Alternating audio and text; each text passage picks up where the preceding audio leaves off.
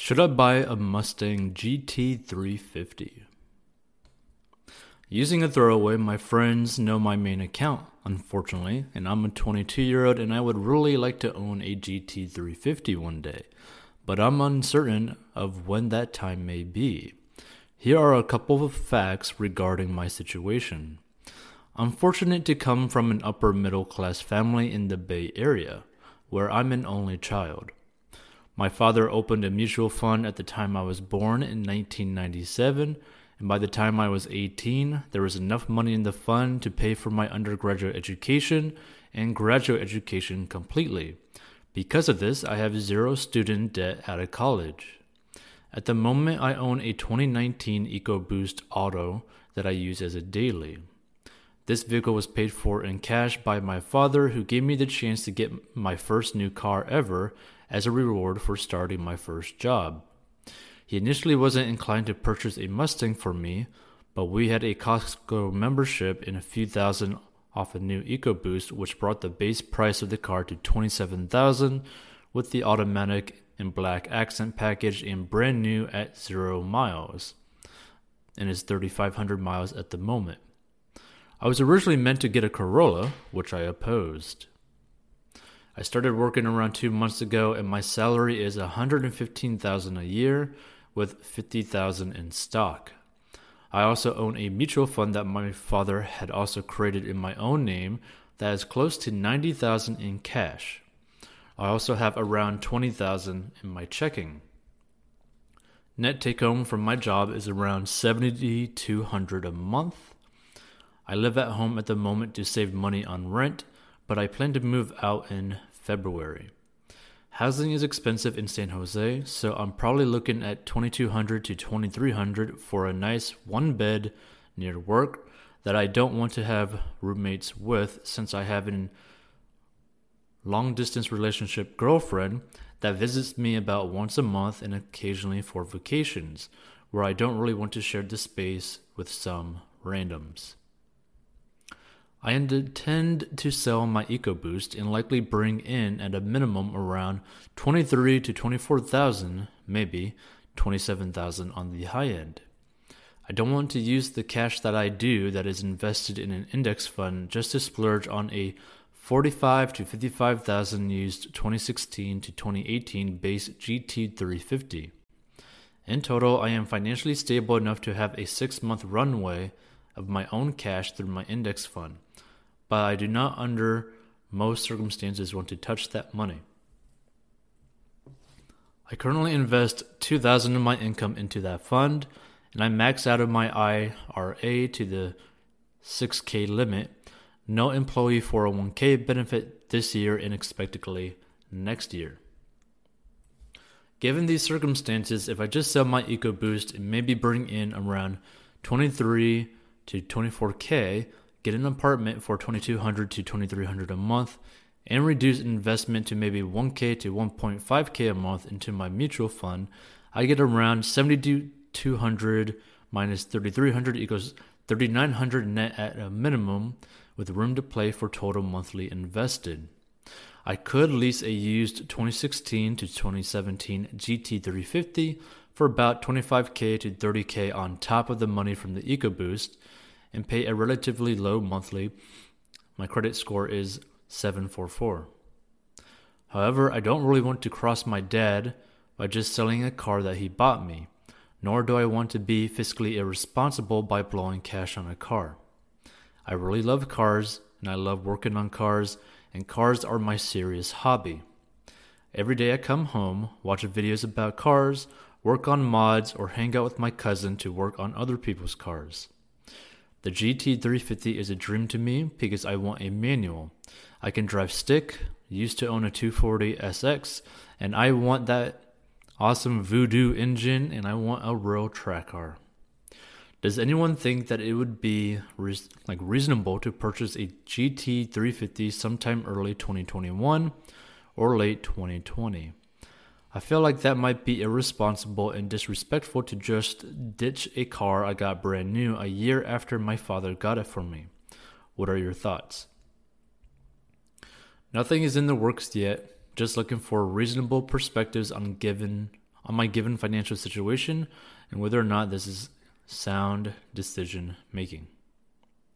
Now, the thing is, what the person could really do with this is that one, they should not be selling their brand new car. Like, it just doesn't make sense, right? Because you've already lost a crazy amount of money just from taking it off the lot, right?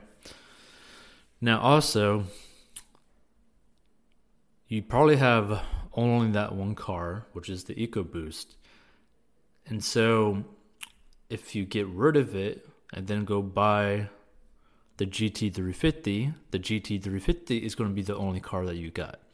So, no matter what, you're stuck if something were to happen to that one car, which isn't really good. Really, you should probably have also like a really beater beater car just in case something happens. But since it's brand new, probably nothing will happen, so you're probably okay.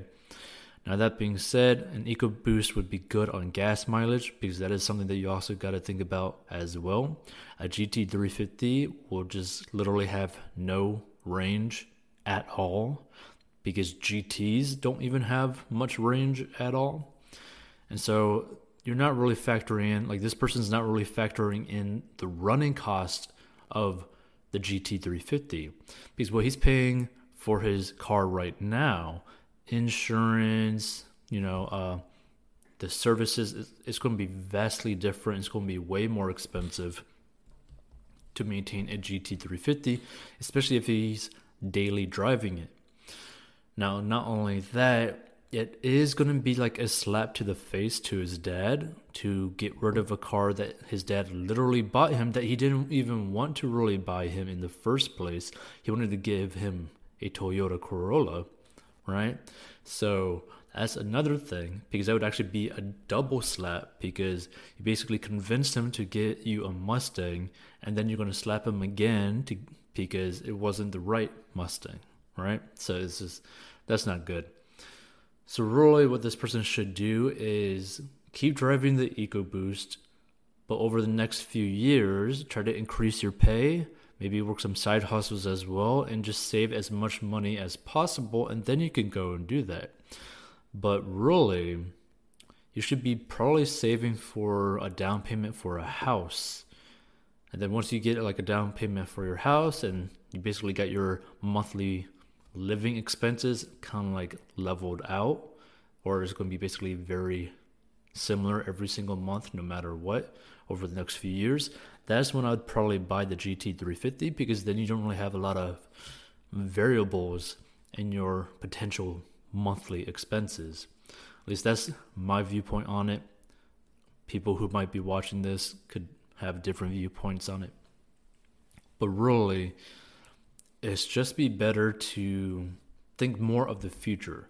Because here's the thing you could maybe test drive a GT350 or maybe, you know, talk to people who own a GT350 and see what it actually costs to run and operate a GT350. But again, a GT350 is basically a race car. It is basically a street legal race car and that could be very dangerous. It could be very expensive, and not to mention you're going to be very tempted to just you know go lead foot with that car. No matter who you are, if you love cars, if you love to go fast, you're going to end up getting a lead foot here and there, and you could end up losing your license, if not your life, because of how fast a GT350 actually is. So that's something that you got to think about as well because yes, an EcoBoost can be fast, but it's not really as fast as a GT350. So that's something to also think about too. Like, are you even comfortable with driving a car with that much horsepower or that speed? That's something that people got to really think about because it's not just the act of buying a brand new car or a more expensive car, it's everything else combined with that. Like, let's say that you have, you know, the money to buy a Lamborghini, right? Let's say you have enough money to buy a Lamborghini Huracan, right? But are you prepared for the running costs of a Huracan? Are you prepared for people to potentially take photos and videos of you driving and then potentially get into a car accident or scratch your car or destroy your car or slash your tires because they just don't like you or just don't like that you're doing well.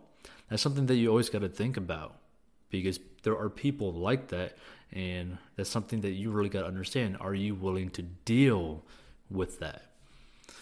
And yeah, that's pretty much it. Subscribe for weekly business and personal finance content and stories. Feel free to get a free stock in a description worth up to $500 by simply joining Robinhood. You can learn the four steps to making money online in the description. Feel free to hit the like button to let us know that you like these stories. Hit the bell to stay notified of future stories. Check out 40inbox.com to learn more about money and personal finance. And leave a comment and share with someone who might be thinking about buying a Mustang GT350. And if you have a story, leave a comment like this. My personal finance story is dot dot dot, and we will try to put it into a future episode. Or submit it to us on Instagram at 40inbox. Thank you for watching, and we'll see. Hopefully, you enjoyed this episode. If you did, feel free to leave a review and DM us on Instagram at 40inbox as to what you would like to learn more about when it comes to money and personal finance and making money.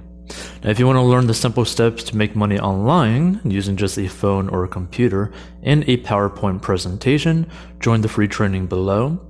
You could join Robinhood and get a free stock worth up to $500 below. And make sure to check out 40inbox.com to be a master of your money. And there are useful tools on there to help grow your money on there as well, like automated investing apps and just free resources that could really help you out. And thanks for listening and see you on the next episode. And this has been the 40 Inbox podcast.